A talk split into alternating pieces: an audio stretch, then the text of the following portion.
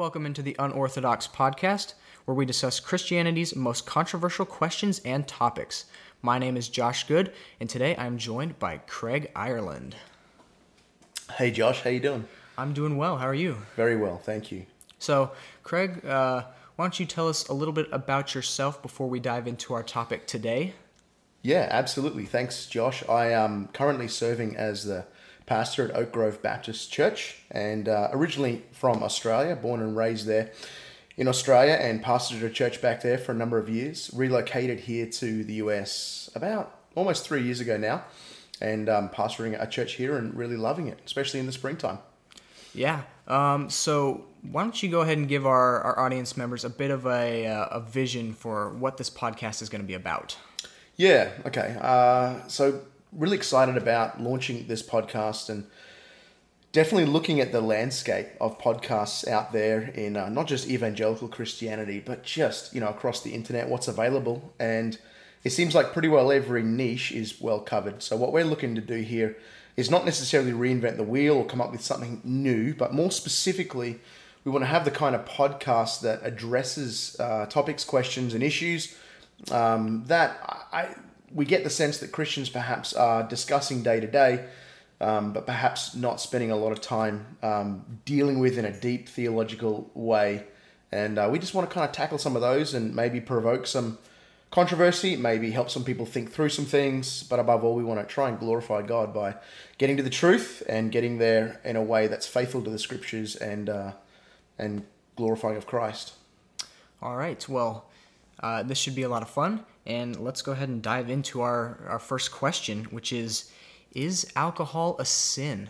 And I'll let you take it away. All right. Thanks, Josh. Is, is alcohol a sin? What I'm going to do is I'm going to assume that the question is perhaps referring to the recreational use of alcohol, given that so many of uh, the products that are on the market for health products, um, vitamins, different supplements, things like uh, medicines for allergens and, and even you know listerine. These all contain alcohol. A lot of medicinal products contain alcohol. And i don't think anyone's really asking the question if those things are lawful unlawful prudent or unwise. I think the question is assuming as i'd said that we're talking about the recreational use of alcohol. Now simple answer uh, let me just let me just state it as clearly as i can. Recreational use of alcohol is not could not in any way be a sin if the question is just asked objectively.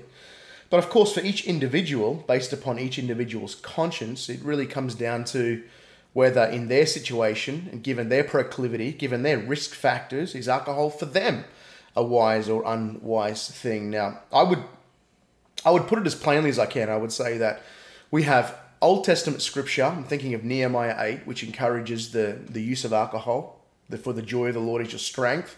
Nehemiah 8.10 says, Eat the fat, drink the sweet wine, the joy of the Lord is your strength. We've got a New Testament scripture. Of course, Paul encourages his son in the faith, Timothy, to take a little wine for your stomach's sake. And of course, we have the holiest man who ever lived, Jesus Christ, who almost without any doubt consumed alcohol, at, least in participating in the annual uh, in the annual ceremonies of the Jewish calendar, but you know, perhaps the wedding at Cana, where he turns water into wine, we, we come to expect Jesus is engaging in that practice of consuming alcohol. And so I would say that if you're, you know, if that's stacked up as as the case for at least objectively the recreational use of alcohol, an Old Testament verse in black and white encouraging the use of alcohol, a New Testament verse in black and white demonstrating Paul encouraging Timothy to use alcohol the person of Jesus Christ, who again, there's very little doubt at some point in his life and ministry, he consumed wine. Uh, I think it's going to be a fairly hard case to make to argue that alcohol is in any stretch uh, a sin in and of itself. I think, as I said before, it boils down to the person. Uh, are you responsible? Are you wise? Are you prudent? Do you have high risk factors for addiction? And are you able to are, are you able to, to be in control or do you quickly relinquish control the substances? Is that your biology? Is that your chemistry? I would say all those factors really boil down to the individual. Okay, so I'm going to interject here for just a second. Um, so, just to clarify your position, you are not saying that everyone needs to go out and be drinking alcohol. This is um, purely based on individual circumstances and whatnot. Yeah, I, I would say that, and I would say there's there's another element that should be considered, Josh. I would say some people don't like the taste of alcohol, so. Of so course, that yes. as well, right? You know, like if you don't like it, you're not you're not a sinner because the scripture says, for example, Psalm 104, 15 says, "Wine that makes human hearts glad speaks about making his face shine with oil, the bread that sustains human hearts." Speaks about God creating and producing these things for our good. God created food, God created drink, God created the enjoyment of these things, nature, uh, sexual intimacy. God gives these good gifts. Now, if someone just simply doesn't like it, or someone's in a high risk factor for addiction and abuse, then of course I wouldn't say that they are conversely sinning because they didn't partake of alcohol, but it does very much boil down to an individual decision. Okay, so uh, sort of moving into a different uh, different sphere of questioning here. Um, if uh, there, there are a lot of Christians out there that will say that the um, appearance of a, a Christian or a pastor or someone involved in the church um, drinking alco- alcohol um, regularly or for recreation um, that that gives off a negative perception um, within that church setting. Um, what would your sort of response to that be? Yeah, and I, certainly I've encountered this one myself, and I think there's there's a premise to this, which is um, there's a text in First Thessalonians five twenty two, which translated in the King James Bible says, "Abstain from all appearances or appearance of evil," and so there's kind of this there's this uh, there's this uh, idea in, in Christianity, particularly in evangelicalism, which suggests that if we do anything that might in some way be perceived or even misconstrued as behavior that's worldly or carnal or sinful, then we should abstain from that kind of behavior. Now, my first comment is simply that that's actually not a great translation of the text. You'll you'll struggle to find any other Bible version that is worded like that. Just about every other Bible version has. I'll give you the English Standard Version. Abstain from every form of evil. The NIV is reject every kind of evil. These are these are varying versions. Even the New King James says abstain from every form of evil. And uh, and just you know for argument's sake, let me give you one more version. The New American Standard says abstain from every form of evil. So because the King James was really the bedrock and the standard for biblical literacy for so long, I, I think there's been this cultural permeation of this idea that if Christians are doing something that somehow gets earmarked or tagged as being a worldly behavior, then that behavior should be abstained or, or avoided because the text says, uh, well, at least in the King James, it appears to read, abstain from all appearance of evil. The reality is that's not a verse in the Bible. That's not a good translation of any verse in the Bible. The Bible is encouraging us to abstain from every form of evil. The Bible is encouraging us to reject every kind of evil. And there wouldn't be a Christian in the world that I think would disagree with that. I think we have to be careful. We have to be careful that we're creating black and white, hard and fast lines uh, between holiness and sin, or righteousness and injustice or evil, based upon how others might perceive us. I think. I think we have to remember the example of Jesus, who himself went about provocatively doing what he could to challenge misconceptions and traditions of those around him. So we think of the instance, for example, where Jesus is walking through the grain field with his disciples. His disciples begin plucking the heads of grain to eat them, and it happens to be the Sabbath. So the uh, the great accusation of the day against Jesus and his disciples is that they're harvesting on the Sabbath. And and Jesus doesn't turn around and say, "Hey guys, drop it, stop it, cut it out, empty your pockets, get rid of the grain." You can't you see how this has been misconstrued by others? They they think you're harvesting, they think you're breaking the Sabbath, they they think you're you're engaging in a form of evil. He he doesn't tell them to do whatever they can to look the holiest they can. I, I would say that that's never really been part of Jesus's teaching or or his motif at all. I, I don't think Jesus is about us looking as holy as we can. I think Jesus wants us to be as holy as we can, empowered by the Spirit, governed and directed by the Word.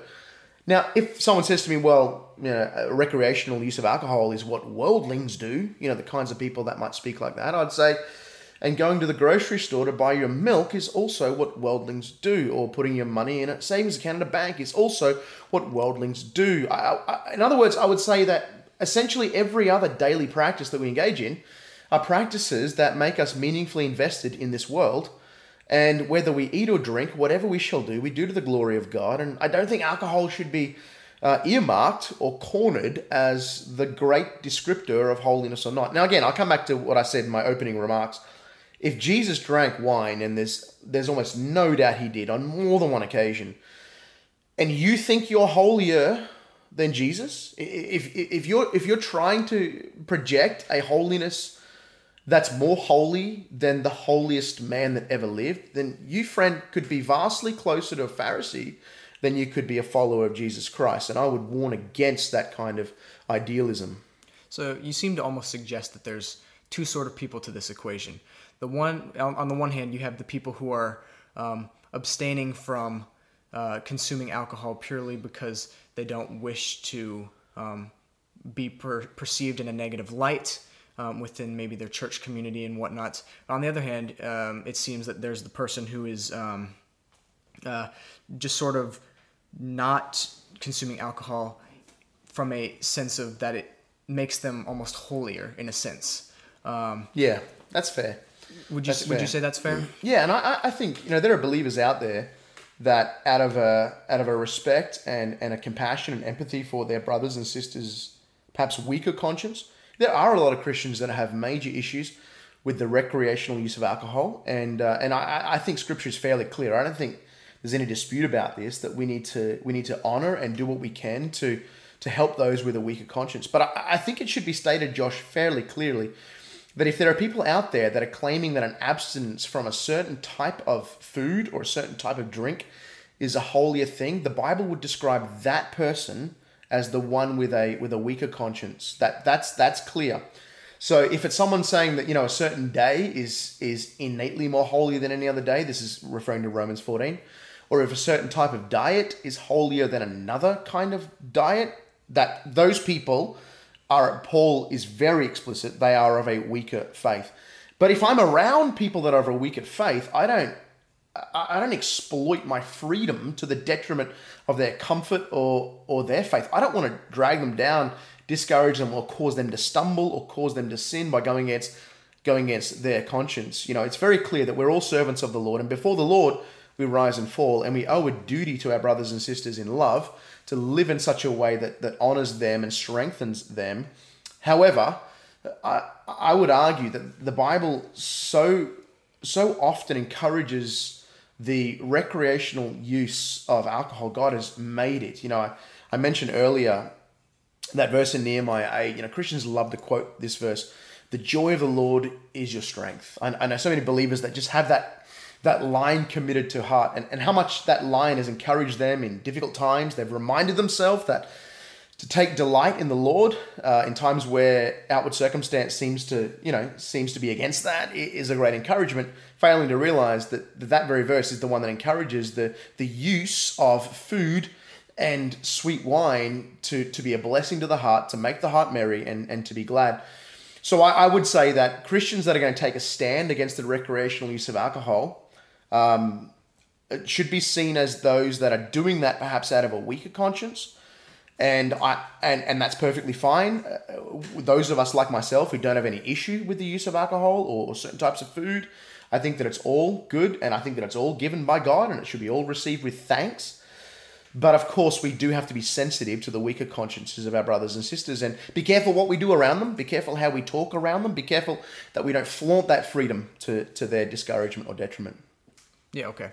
So Earlier, you mentioned um, the story about Jesus and his disciples in the field um, working, picking up the grains on the Sabbath and eating, yeah, and the Pharisees yeah. are like, "You can't be doing that. You're breaking the Sabbath." Yeah. Um, so I guess my question is, and you mentioned that Jesus would was often provocative in going oh, about oh, those types of things. Um, yeah. So would you encourage Christians to go about being provocative in that same way with their recreational use of alcohol?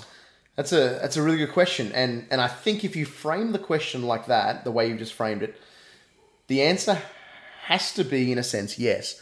In other words, we have to actually believe that our life is striving constantly and consistently to marry up with the example of Jesus. He is the great exemplar. So at any point in our Christian life, one thing we can say for absolute certain, without any shadow of a doubt, is that the best example of perfect holiness is always what Jesus would do or say in any given scenario. That's clear. So, put it another way, if, if we said, should God come down into this world and act very God of very God, then God would act precisely the way Jesus acted. Jesus is, of course, very God of very God. So, so when Jesus goes and he goes out of his way to provoke, uh, he, to provoke those who are bent down and bowed under the traditions of men, when Jesus provokes them, provokes them to sometimes anger, provokes them to debate, provokes them to chagrin, and and and, and to the fact that they often want to chastise him and they accuse him. Remember, they accused him of being a glutton and a wine bibber, and he spends his time with tax collectors and prostitutes and sinners. All these accusations, whilst of course unworthy of Christ, and, and, and none of them stuck, the reality is Jesus lived in such a way that welcomed those accusations. He did actually eat with tax collectors and sinners. He did actually eat in such a way so as to not follow these very stringent and strident, strict rules of of hand cleansing and ceremonial washings of cups and bowls and all these all these kinds of things.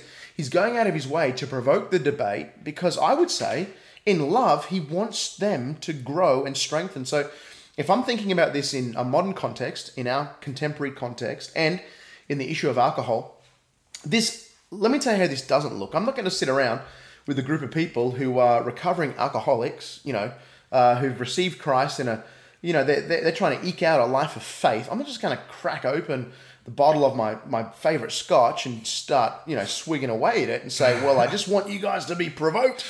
That's, of course, that's not what I'm talking about. If anyone hears what I'm saying and thinks that's what I'm getting at, you, you've completely misunderstood me. But, but what I will want to do around those people of, of any ilk, uh, of any background, is to challenge the conversation.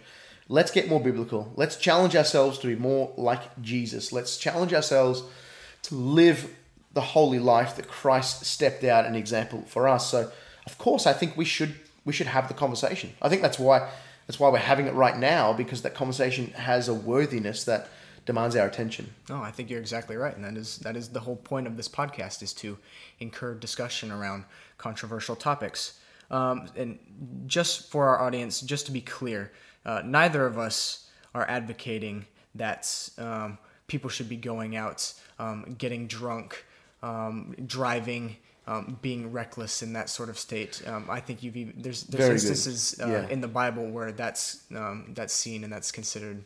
Um, the, the story that comes to mind is uh, Noah in um, yeah, Genesis. you're right. Yeah, um, gets himself in a, in a world of trouble. Mm-hmm. You know, and Proverbs 23 has got a lot of really great, um, often often very jarring language about the person who succumbs to the substance of alcohol and the risks that it brings. You know, it's all well and good to draw comparisons. You know, I, I hear Christians in support of the recreational use of alcohol make claims by saying we can't forbid the use of alcohol because you know we've got evangelical Christians, particularly here in the West, and dare I say, particularly with us in the Bible Belt, that will just as readily abuse food. I mean, gluttony is the great unmentioned sin, right, of, of, our generation and our locale and where we live. And and I would say there are other sins like that as well, like like gossip and and and, and these kinds of things that we don't really address. I think alcohol is not quite on the same level. Not, and alcohol is not a sin. Let's be clear about that.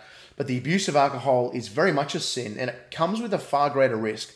All well and good for the glutton to be out there, you know, putting down ten Big Macs for lunch every day and that is an abuse of his body, an abuse of his health, and bad stewardship of his life.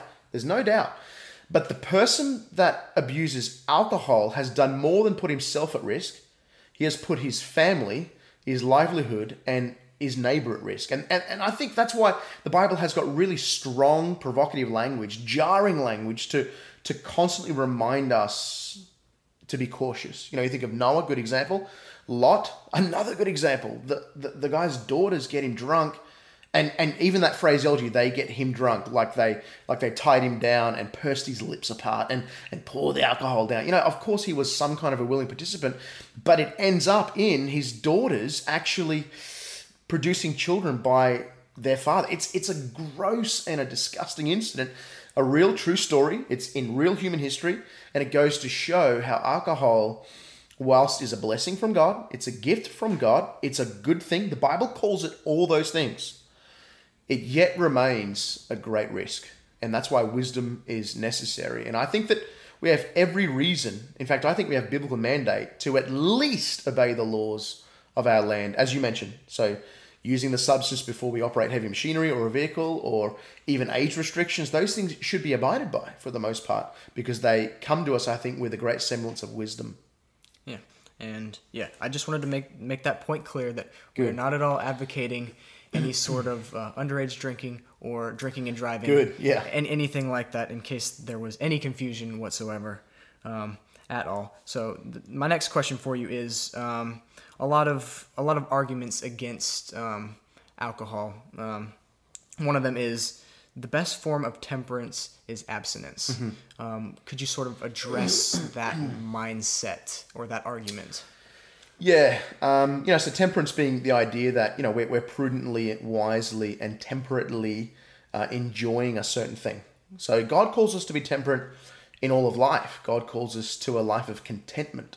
But God gives a lot of great things in life. Some of them I, I, I mentioned earlier: good food, good drink, good relationships, good recreation, good hobbies. We, God gives us sexual intimacy. God gives us all these really great things, and in all of them, we're to exercise temperance because if we let any of them become a master over us and we become the servant to any of these great things God has given, they will do us and others harm. So let's leave alcohol to the side for a moment. Let's talk about something like um, let's talk about your, your favorite hobby. Maybe maybe your favorite hobby is to play golf. It's not mine, but some people like to play golf. I always believe that um, playing golf was a way to ruin a really nice walk. But some people enjoy golf, and uh, and so they go out there and they, they like to they like to hit a few holes on the weekend, and and and they're not a pro, and they're never really going to be a pro. They're it's really at the level of being a hobby, but suddenly that hobby gains the mastery over them. It begins to absorb their thoughts. It, it begins to take over their life. It begins to become their single devotion and passion.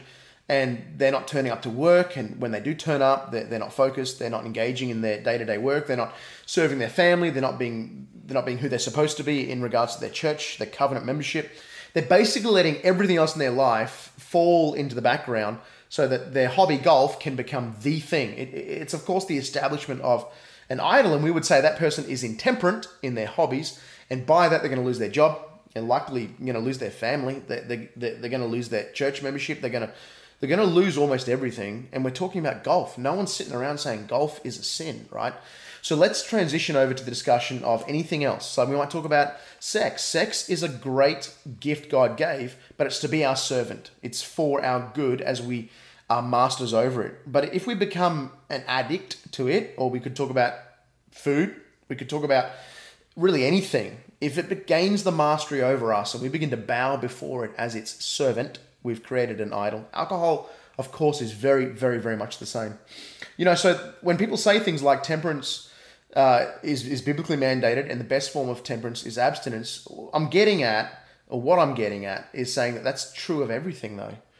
It's it's true of sex. The best form of temperance is to not do it at all. It's true of hobbies. The best form of not allowing my hobbies to become obsessions for me is to not have them at all. Once we begin applying that rule, that dictum to all of life, we realize not only is it impractical, but it's it's a level of piety that whilst it seems humble, it's really not. It's quite arrogant. It, it begins turning away the great gifts God has given us and pretending that we've got a, a level of living that's higher and holier than what God has mandated in Scripture. And I, I would simply respond by saying, in Scripture, God has called us to enjoy the good things in this life, to eat the meat, eat the fat, to, to drink the sweet wine, to enjoy the wife of your youth. These are the things the Scripture says to do, to pretend that to abstain from these things is holier than to not, because temperance is the goal, is really firstly, it's really not temperance. To not do something is not a form of temperance. It's not a controlled uh, use, right? It's really just a,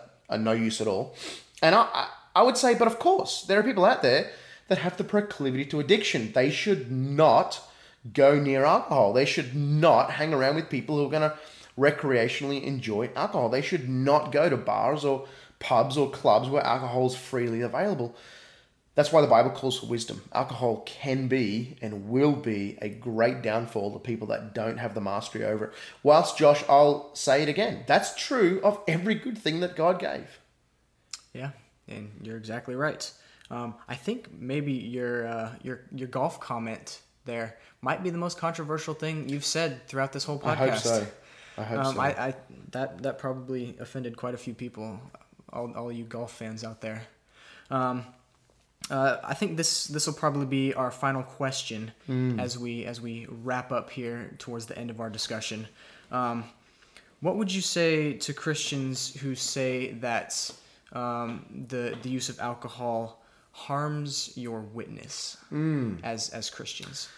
Yeah, I, I I can appreciate you know this kind of a this kind of a question, and for some people it's not a question. It really is framed as an objection. You know, if you if you love the lost and you're striving to live missionally in a in a lost world, then you will abstain from uh, alcohol because it seems to me the sentiment, at least perhaps unspoken but assumed, is that unbelievers might see you consuming alcohol and assume they might assume um, that you're you know you, you're not a true believer you're not genuine you're not the genuine article you're you're a fake phony hypocrite um, and I, I've got a few comments to make about that my, my first one is I've actually never experienced that with unbelievers I, I've I've spent a lot of my time I, I grew up um, you know some people know some of my story there'll be opportunity in this podcast to share more but I spent the majority of my childhood and my teen years as an unbeliever. I, I didn't come to faith until my late teen years, until I'd well and truly discovered alcohol. And of course, in those early teen, sorry, those late teen years, my early Christian walk when I found Christ, alcohol was one of the things that I just I didn't go near again. It was very simple for me to do that. But I never remember an instance where where you know I and I, I had a world of unbelieving friends. I didn't I didn't know many Christians at all, if if any. Um, I, I never remember even as an unbeliever or around unbelievers there was the sentiment that if a Christian's ever found consuming alcohol recreationally, then that there is evidence of a false Christian. Um, and even since, like I've been I've been teaching the Bible now for twenty years. I've been vocational, full time vocational ministry for almost twenty years. And I've never experienced as I hang around unbelievers and I and I try and engage with them and connect with them. This question of if you're caught consuming alcohol recreationally, you're not a true believer. I, I don't know where that comes from. I don't know if there are Christian, uh, if there are unbelievers that think that way. I, I don't know why. Um, it harms your witness. Is is the idea that I can't give a genuine gospel. I, I can't confront an unbeliever with the claims of Christ because I might enjoy uh, a wine with my dinner every now and then. I, I, I just don't. I think that's something that Christians think. I don't think that's something outside world's actually thinking. So I think it's probably not a valid concern. If if there's a Christian out there that believes for them to consume alcohol harms their witness, they should not consume alcohol. Your witness is one of the most important things about you.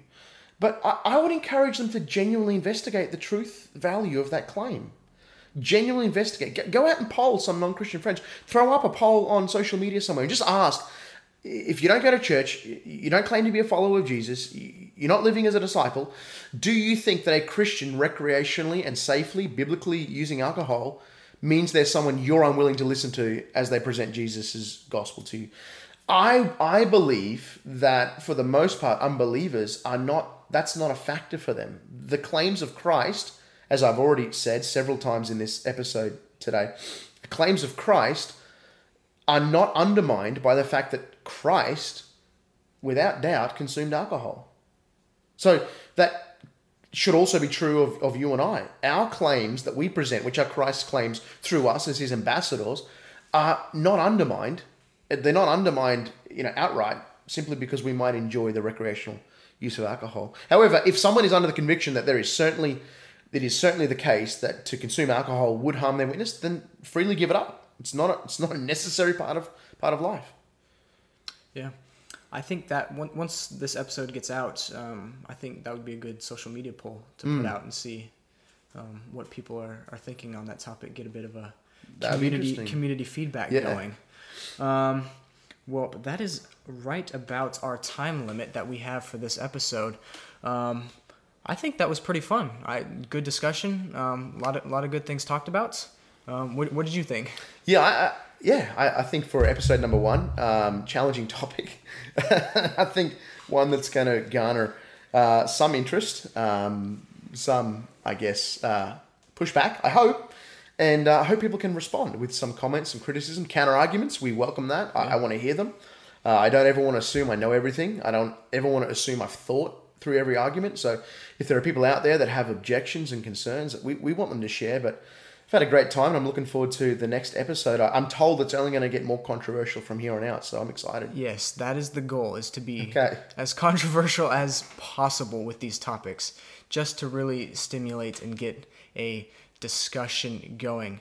Well, we appreciate you listening, uh, taking the time. I hope you enjoyed this episode of the Unorthodox Podcast. We will catch you in the next episode.